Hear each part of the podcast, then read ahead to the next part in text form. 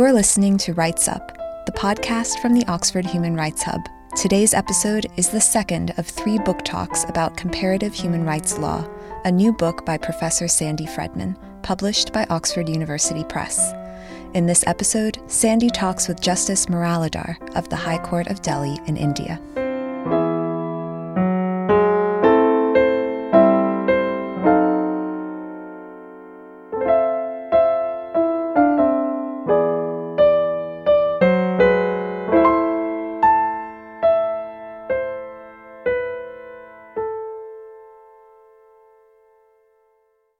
This is a special episode of Rights Up, where Sandy Fredman will be discussing her new book, Comparative Human Rights Law, with Justice Muralidhar of the High Court of Delhi in India.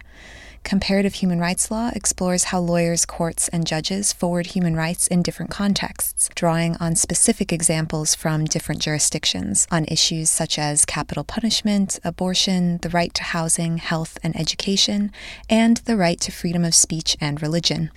In this talk, Sandy will be discussing socioeconomic rights, and specifically the right to housing, with Justice Muralidhar, who has decades of experience litigating as a lawyer in Indian courts and now serving as a judge in the High Court, delivering decisions in some very important cases on housing rights in India. Sandy's book, Comparative Human Rights Law, is available from Oxford University Press. This conversation was recorded in India with help from the National Law University in Delhi and the team behind the Project 39A podcast, which you can find at www.project39a.com.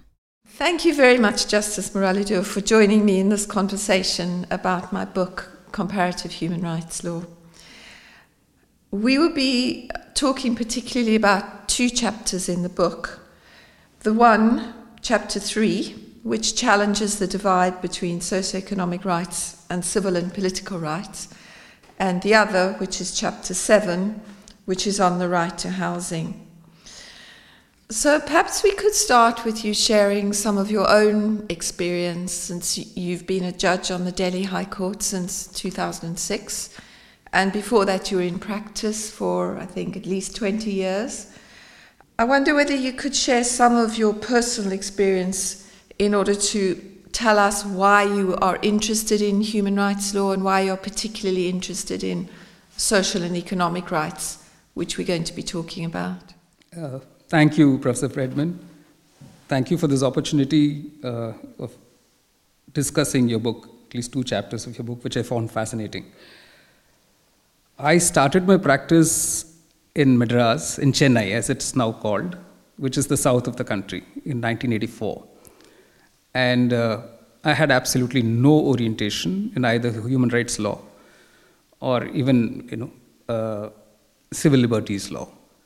And I started in the trial courts. So I was a first-generation lawyer and looking to see if I can, find my way into the profession. I remember the only incident I remember which perhaps told me something about myself was that I joined a kind of protest when the Bhopal gas tragedy happened in December 1984. I don't know why I was drawn to that protest, but I was drawn to it. And many years later, when I was representing the victims of the Bhopal gas tragedy, it told me that there was something within me that drew me to these instances of gross injustice. But in practice, otherwise, I moved from Chennai to Delhi in 1987, that is 32 years ago. And even in Delhi, I began working with a government lawyer, a senior government lawyer. He was the Additional Solicitor General of India at that time. So largely I did cases from the perspective of the government of India. But it did give me an insight into the workings of the government and the points of conflict. And it helped me understand how the Supreme Court views things.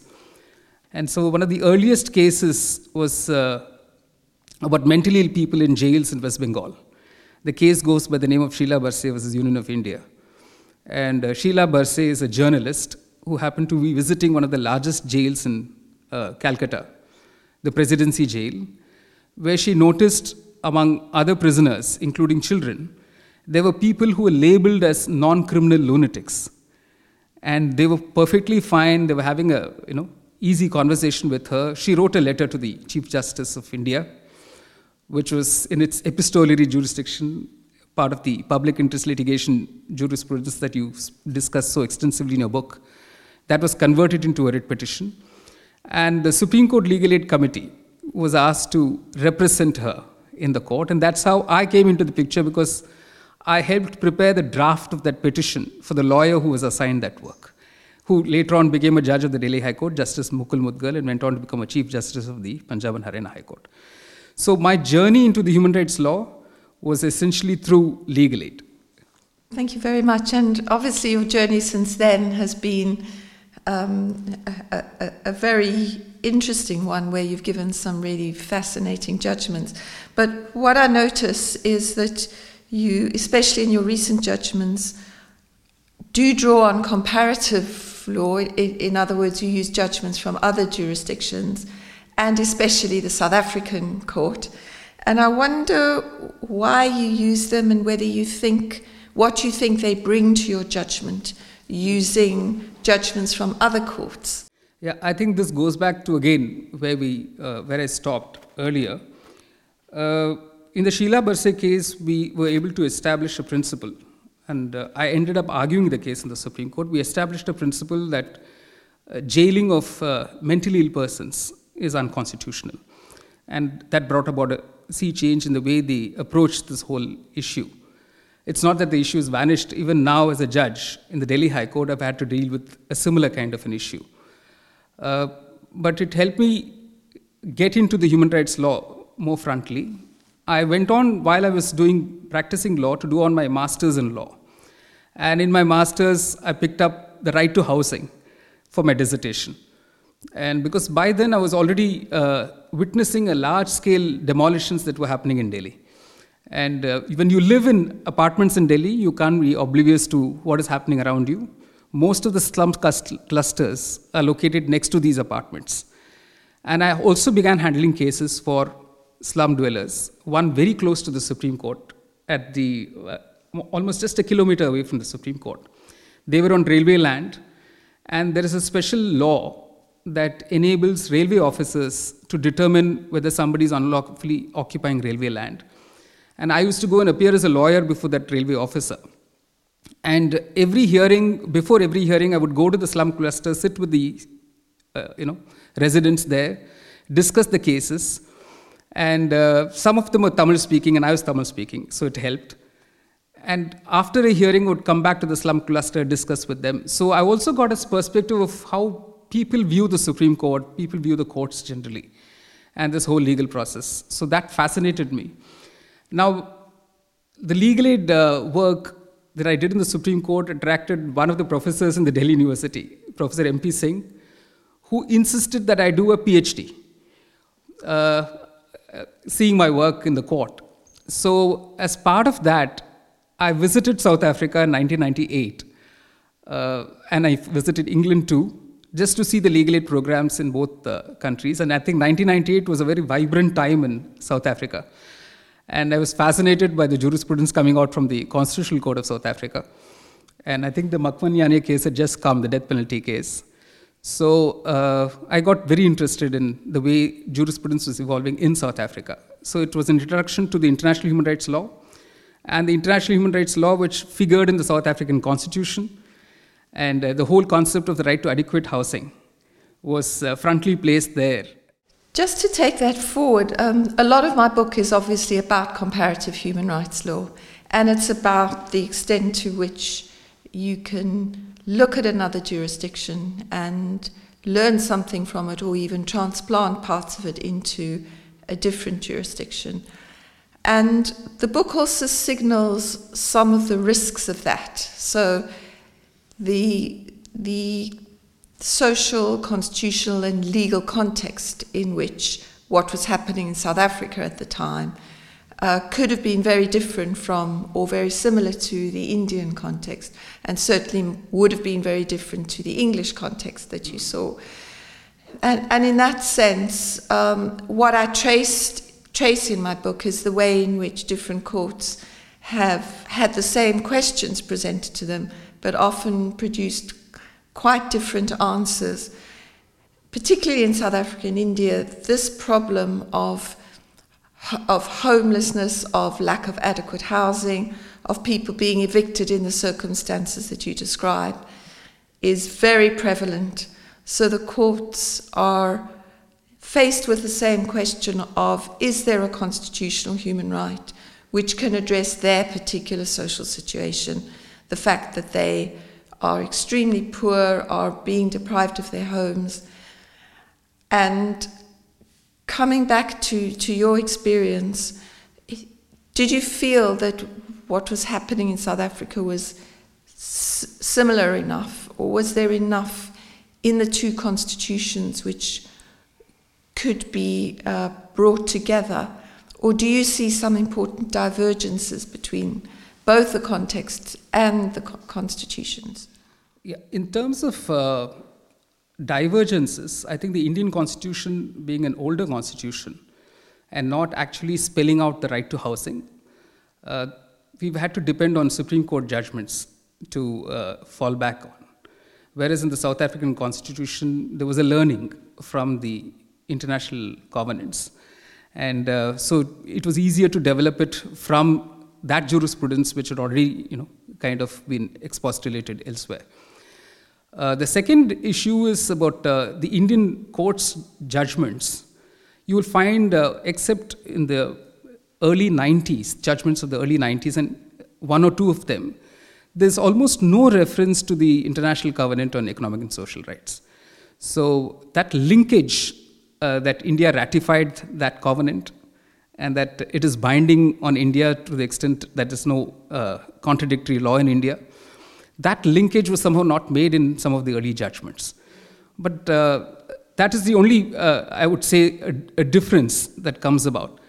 But there are many facets of this jurisprudence, Indian jurisprudence, which can be related to the jurisprudence that emanated from South Africa and the earlier jurisprudence around the International Covenant. So one could see it holistically. So in my judgments, I take care to make these linkages. Like we now have, since 1993, the Protection of Human Rights Act, which defines international covenants as including the International Covenant on Civil and Political Rights as well as the Economic and Social Rights. And I therefore say that because it's now part of domestic law, it's binding on Indian courts. And I make this linkage in every judgment which I've been part of, because I find this important linkage has really not been made in the Indian Supreme Court judgments. It doesn't make them anything less authoritative, but it helps us see it in a larger context. So you can easily bring in the international court, international law principles, including those from the South African courts. So it's really interesting that you feel that they are easy to use, because that's exactly where the South African courts have actually differed to an extent from the International Covenant on Economic, Social and Cultural Rights in relation to the right to housing specifically, and therefore have also differed from India and from your judgments. And in the chapter that we're talking about on the right to housing, I do talk about the way in which the South African Constitutional Court has been reluctant to specify what is the content or the minimum content of the right to housing. And instead what they've wanted to argue is that what the court should be doing is looking at the state's corresponding duties to take reasonable measures to achieve the right to its access to housing. Whereas, as I see it, the Indian court seems much less reluctant to look for a content to the right and to use the international covenants approach, which is to specify a minimum core. I wonder how you see those arguments playing out and how, whether the argument in the book kind of resonates with you. Yeah, I think your description of what the South African courts has done, I think is by and large sticks to the text of these judgments, the proportionality approach and the reasonableness approach. The Indian courts, I think, have invariably been faced with some existing policy of the government, which already specifies certain entitlements. So even in the earliest case of Olga Tellis, you will find there's a discussion of the policy that was then prevalent of dealing with the issue of slum dwellers. And on the same day that the judgment came out, there was another judgment from Madras. It goes by the name of K. Chandru versus the Municipal Corporation of Madras. In that case, and I've quoted that in my recent judgment in the Ajay Maken case, the Supreme Court found the policy to be perfectly all right. It said that there was no entitlement to be heard before being evicted. But there was always a policy in place which could spell out some degree of entitlement. So there was no hesitation in finding the content of this right to housing, but only locating it in the constitutional framework. On that, the Supreme Court judgments have been very useful.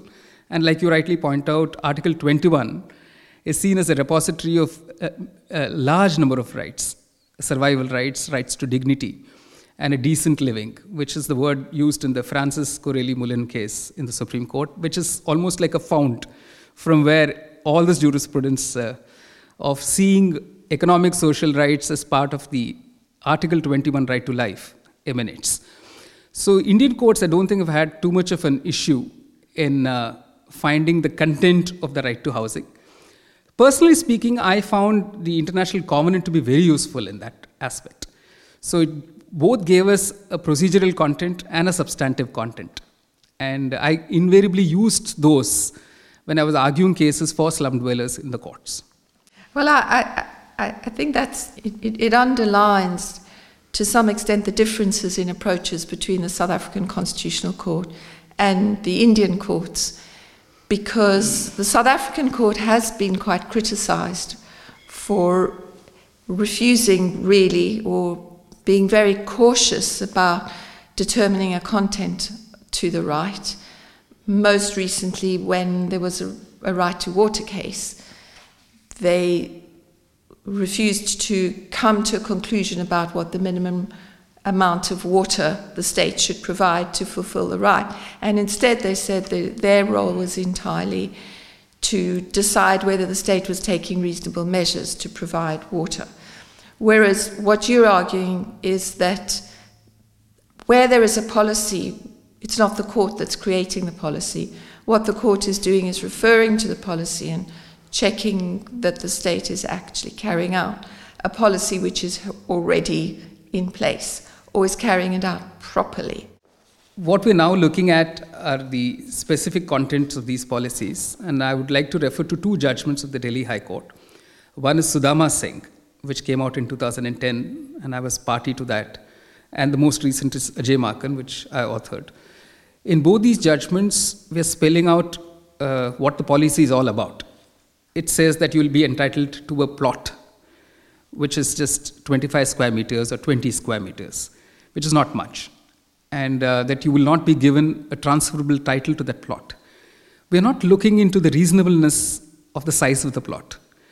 But what we've done is we're saying that merely giving that plot is not enough. We'll have to see if this is adequate enough from the point of view of transport, access to livelihood, access to health, access to education, and whether all these amenities, including sanitation, are provided in that place where the plot is located. And if not, to find means of, looking at other areas where all these facilities would be available. So we are using a reasonableness criteria, but not on the sizes of the plots yet, but to see whether, all the other concomitant rights, including the political right and the right to vote, because we found that when there's mass eviction of slum dwellers, like the Yamuna river side evictions, people lost their right to vote overnight. And we had to petition the court, and it didn't quite succeed. But the slum dwellers came back to vote to the area where they were registered. And they made sure that the local member of parliament who was from that area lost. But that's another story. But it's so important for them to exercise that right to vote. So we are looking at all these aspects in these judgments, which is what you might find interesting. I think that really reflects very much the international covenants approach and less the South African courts approach. Because although you're talking about reasonableness, you're actually talking about a whole constellation of substantive rights. which go together with the right to be housed. And these are the concomitant rights which are also stressed in the International Covenant. But the right to vote is particularly interesting that you highlight, in the sense that one could say that the role of the court is most important when it makes sure that people are not deprived of their opportunity to participate in the political process. I just want to enter a caveat here. What I've discussed is about two judgments of the Delhi High Court. In fact, Delhi High Court would not be representative of the entire Indian judiciary. So, which is why you're also right in your book when you note that there's been some criticism that there have been a lot of rhetorical flourishes in the judgment of the Indian Supreme Court, with nothing much changing on the ground, and which has left some of the scholars frustrated in seeing how, these judgments, do they make a difference or not. But I think there's a learning that we need to do, and I think high courts can learn from each other. And when these judgments, like Sudama Singh did travel to the Supreme Court, but the Supreme Court declined to interfere. Actually, the government that took the case to the Supreme Court, after a few hearings, decided to withdraw its petition in the Supreme Court. So in a sense, Sudama Singh is now a judgment that is left undisturbed. I don't know about so much about what will happen with the Ajay Maken judgment, but it's 6 months now, and I don't see any challenge to the judgment. So it is only when, groups, housing rights groups, take these judgments to other areas in the country, and lawyers pick up these judgments and present them as arguments in the next case that comes before the Supreme Court, will we know that whether the Supreme Court also is willing to go down the same path. Would you agree with some of that criticism of the Supreme Court in cases like Olga Tellis, which has come under quite a lot of sustained criticism, on the one hand for making very strong and robust statements about the right to life, leading to the right to livelihood, the right to livelihood requiring you to be housed near where your sources of livelihood are. But then when you actually look very closely at the remedy, all they really are saying is they should have been given a right to be heard before they were evicted, rather than that they should have been given a right to be housed in the area close to their livelihood. I'm reminded of the recent film on RBG that I saw. It's a fascinating film on the life of Justice Ginsburg, where as a lawyer, her principle was step by step. And I can share with you now, with 13 years of being a judge, that sometimes even judges have to strategize. And because they have an executive which has to ultimately implement their decisions, and they're looking at a larger consensus being evolved of acceptability of the court's decisions. And sometimes, of course, they are counter-majoritarian. They're supposed to be counter-majoritarian. But I think there is also an anxiety to see that you don't, overstate something to a point where it doesn't work.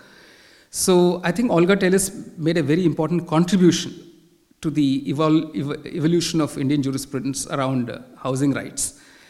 Although it did recognize only a procedural right and didn't recognize any substantive right, I think it was easy to build on that and carry it forward. So now I find that in all the rehabilitation policies, including the statute which governs Delhi, this right of consulting the slum dweller, this right to hear the slum dweller's views on what is the proposed rehabilitation plan, it's got solidified in all the policies and the statute. And it's easy, therefore, to trace this back to Olga Tellis. So can we talk a little bit more about the procedural protection of the right to be housed, which has been, and I think it comes out from the chapter in my book looking at lots of different jurisdictions, it's one way in which a court feels comfortable about adjudicating on complicated policy issues. If you can say you've got a right to be heard, then the court can say we're giving you a right, but we're not necessarily dictating what the outcome should be, if that's something for the executive. And you mentioned that Olga Tellis, while at the same time talking about quite a robust right to livelihood, also gave this opportunity for slum dwellers to be consulted before they were evicted. Some would say this is a very flimsy right. All that needs to be happened is you ask their opinion and then you do whatever you were going to do anyway.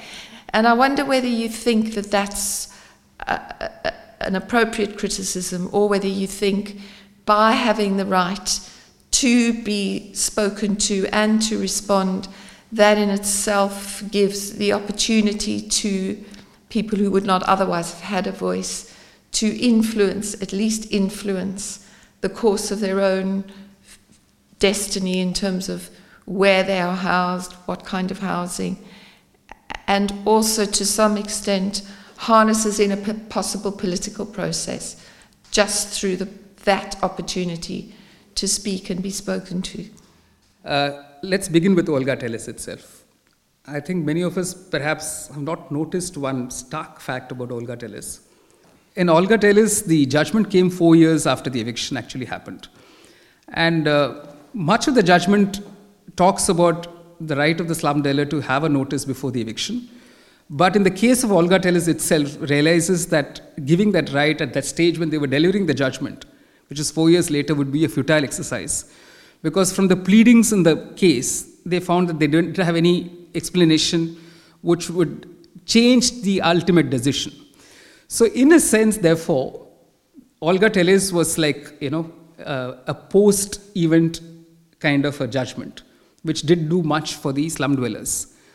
Likewise, in the Madras Chandru case, which is what provoked me to, investigating many of these decisions we are talking about. People come to the court after the event. Why? Because slum eviction is always a forced eviction, happens overnight. The bulldozers are at your door. You're scrambling to collect things. And you're not looking to go to the lawyer to go to a court at that point in time. You're looking to save yourself, save your belongings, save your family. So most of the time, the court is faced with a fait accompli, which is why I would think the Ajay Maken case makes a huge departure. Because of the learning of the earlier times, where there was never enough time to go to the court to stop it, here they could somehow come the next morning to the Delhi High Court. And already eviction was in process, but people had just stepped, they were on the road in the vacant plot next to where they were evicted from. So we could actually order them to be put back. And that very rarely happens in any of these decisions that we are talking about. So the timing when the people come to the court with this petition, seeking to resist an eviction, becomes very important. Otherwise, invariably a court is faced with the fait accompli. Then the meaningful engagement also becomes a futile exercise, because it's an engagement for what can now happen to you after you've been evicted, not an engagement prior to eviction. So I would think that the engagement has to be what the South African court rightly used the adjective meaningful. But one of the criticisms of the idea of using the right, even the right to meaningfully engage, as a way of fulfilling the right to be housed is that it deflects attention away from the right to provision of alternative housing. Certainly the South African cases and the contrasts in the chapter are also drawn out, bring in much more recently the question of whether, as well as having a right to be heard, there should be a right to alternative housing when being evicted. Yeah, I think this we'll have to take on a case-by-case basis. There is a move, in fact, in the policies of the Delhi government and the Delhi Development Authority to explore the possibility of what is called in-situ development. That is, if the entire cost of finding alternative accommodation is going to be prohibitive and it will not meet all the requirements that we've been discussing, then it's better to, have an in-situ upgradation. In fact, in Ajay Maken, there were submissions made before us that we should get into the rehabilitation plan that had been put in place and critique it to see if it is adequate. But we refrained from doing that because this meaningful engagement was still to take place. We said that if they offer you the alternative plan, and you can then come back to us to say why that is not, good enough for you. But right now, they've assured us that you're not going to be disturbed. So we leave this at that, you know. So I think we take it as a case-by-case basis to see whether an in situ upgradation is a better alternative to an alternative, accommodation. And I think courts have to come back to this issue whenever it arises again before them. And of course, that brings up one of the big differences between the Indian court and many other courts, which is that you keep the door open to people coming back and you keep a kind of supervisory role. The South African court and obviously most other courts have been resistant to the idea of the court having an ongoing supervisory role. The high courts in South Africa are much more tempted to do that, but the Constitutional Court has been a little bit reluctant. And some of the time, it is actually said in front of the South African Constitutional Court that we don't want to go down the road that the Indian courts have gone down, because the Indian courts have been overreaching themselves, have been criticized as being too activist, have come out with judgments which cannot actually be implemented.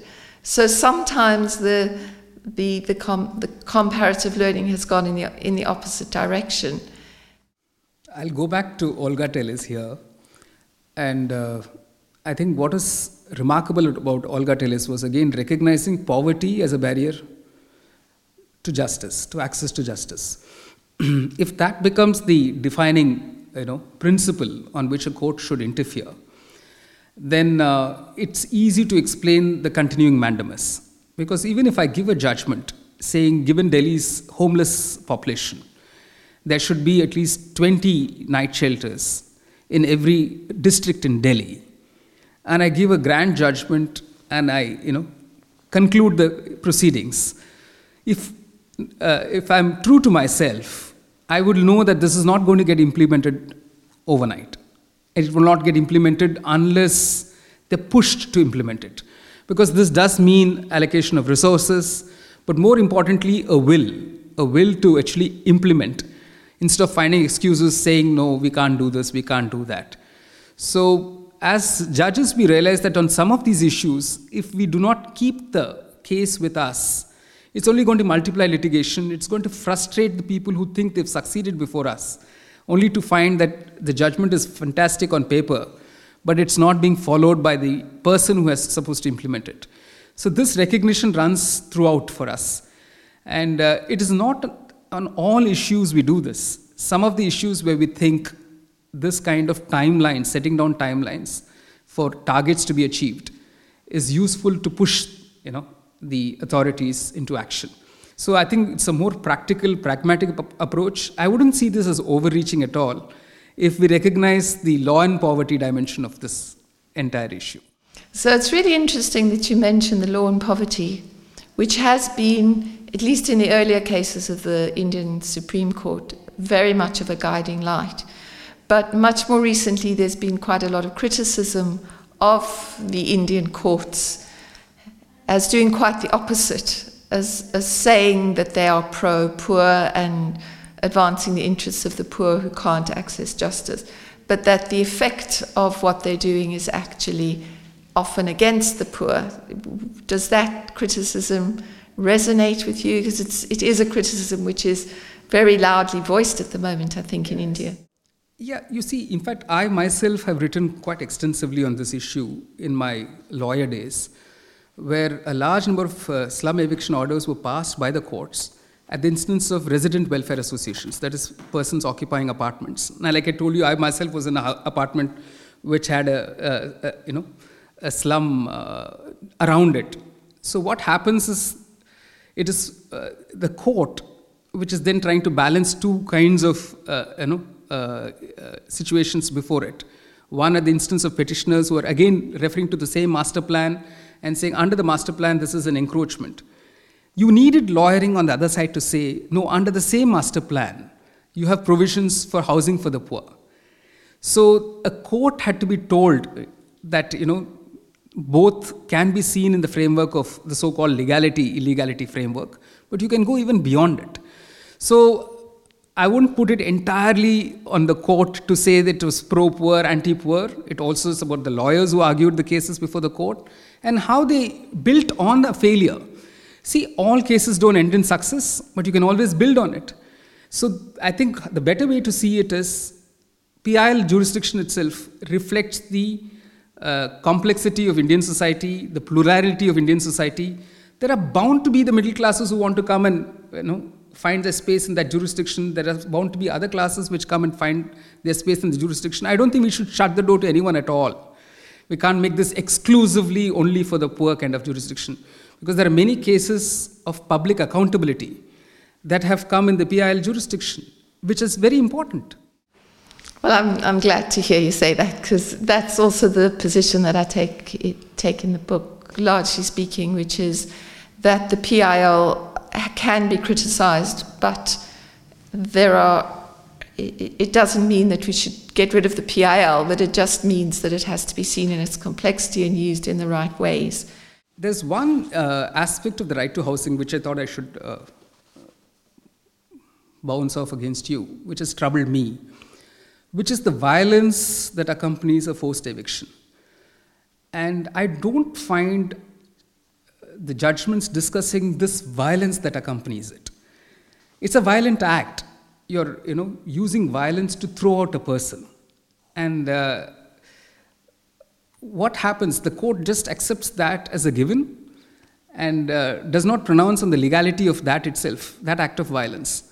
And isn't that a direct infringement of a very fundamental right? I mean, it's not about the right to housing. It's about just the right to be peaceful and secure wherever you are.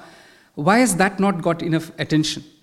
I think that's such an interesting point, and it raises two issues. The one is coming back to this artificial divide between social rights and civil rights. And that shows that it's really an artificial divide, that the right to personal security and the right to life and the right to housing are all really connected.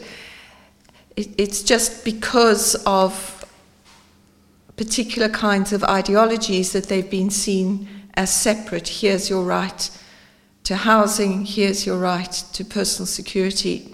The second point is that it also shows that the way in which the law has tended to protect rights to property rights over the rights of people who encroach on property, almost to the point of saying that in getting rid of trespassers, you don't really pay any attention to the dignity of the trespassers, who retain their right to personal security, their right to be treated with dignity, and their right not to be assaulted. But you'll be very interested in a case which has just come to the Supreme Court of Appeal in South Africa, which came recently after the book had been finished. So similar to the case that you've been talking about, this case was unlawful occupiers on a traffic island. And obviously this was a public space which needed to be used for other causes, but they had erected their cardboard structures on the traffic island. And very similar to the sequence of events that you describe, without any notice, the police, in a concerted effort, came in and took away all their belongings and took them off the island, the traffic island, with lots of cars going all around. It wasn't a very safe place, and the traffic island was also needed for cars to be able to pull up or pass, etc. But what they did was they did it by destroying all of their belongings, which were not worth very much, but destroying them and taking them off without any notice and without any dignity. So this was a difficult claim. They couldn't claim that they had a right to be there. They couldn't even claim under South Africa's very good eviction laws, because the eviction laws require you to be encroaching on empty public land or unoccupied land. So what they did do was claim under the right to personal security, and the Supreme Court of Appeal upheld their right not to have their property destroyed and not to be removed in with unnecessary force. The other interesting point is, what are their reparations, which, again, it's after the event. And the pieces of cardboard and wood that they had used to cover themselves had no value whatsoever. And in fact, they could find more of it very easily by scavenging. So the question was there any actual monetary amount that could be put? And that's again where the meaningful engagement comes in, because the occupiers had said that they would be satisfied with 1,500 rand, which I can't convert into rupees, but 1,500 rand is a decent amount for an occupier. They said that they would be happy with that amount. So the court asked the public body who had evicted them to give them each that amount. But I guess you would need something more as well to say you shouldn't use these kind of tactics in the future. So would that speak to that kind of a point? Yeah, I think so, somewhat. But again, shaping the remedy for that kind of a violation, I think one will have to be creative about what actually happens. Now, I'd like to ask you something about judges, because you've been watching courts, reading their judgments.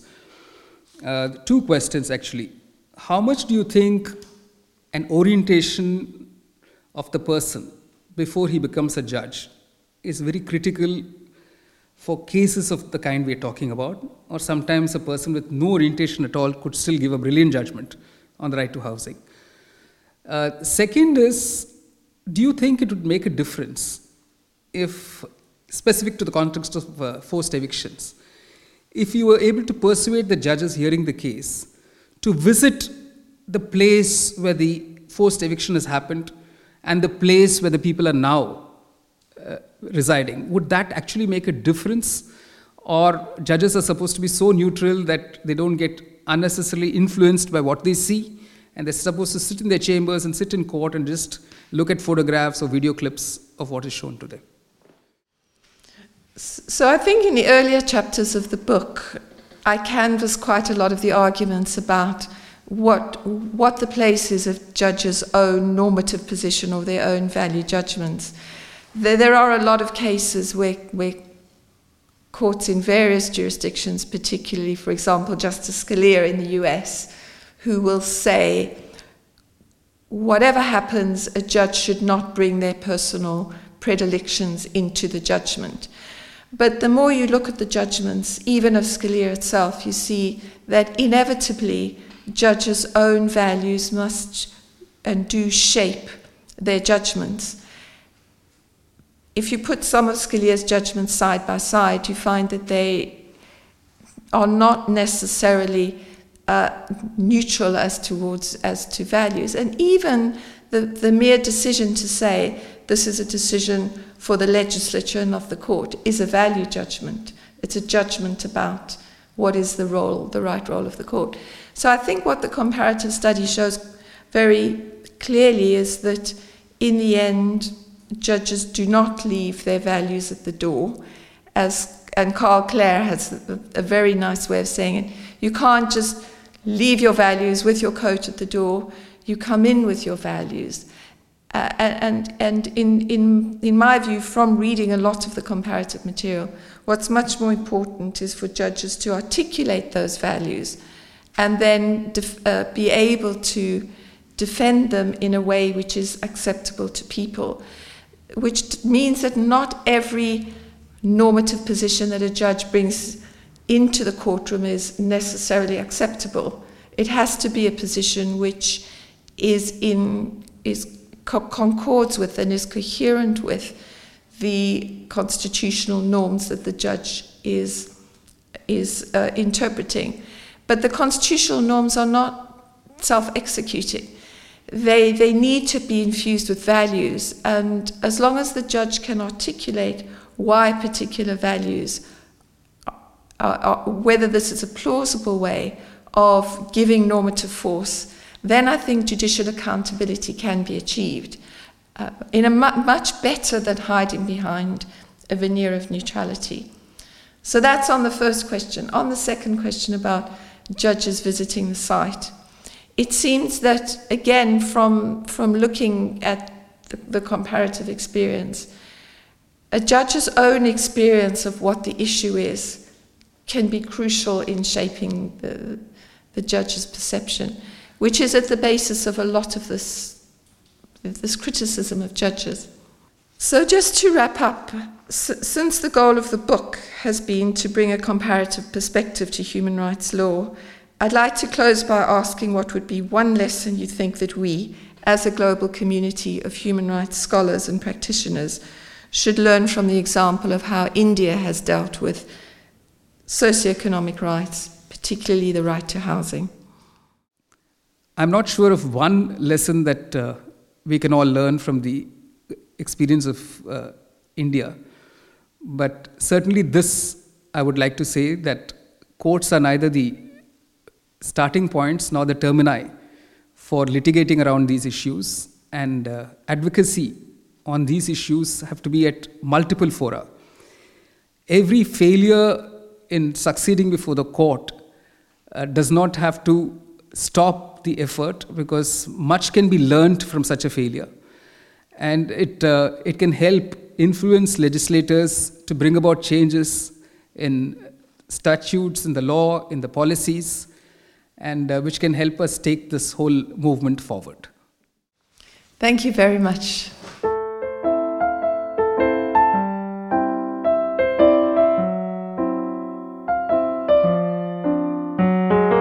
Rights Up is brought to you by the Oxford Human Rights Hub. It's produced by me, Kira Allman, and music for this series is by Rosemary Allman. Subscribe to this podcast wherever you like to listen to your favorite podcasts.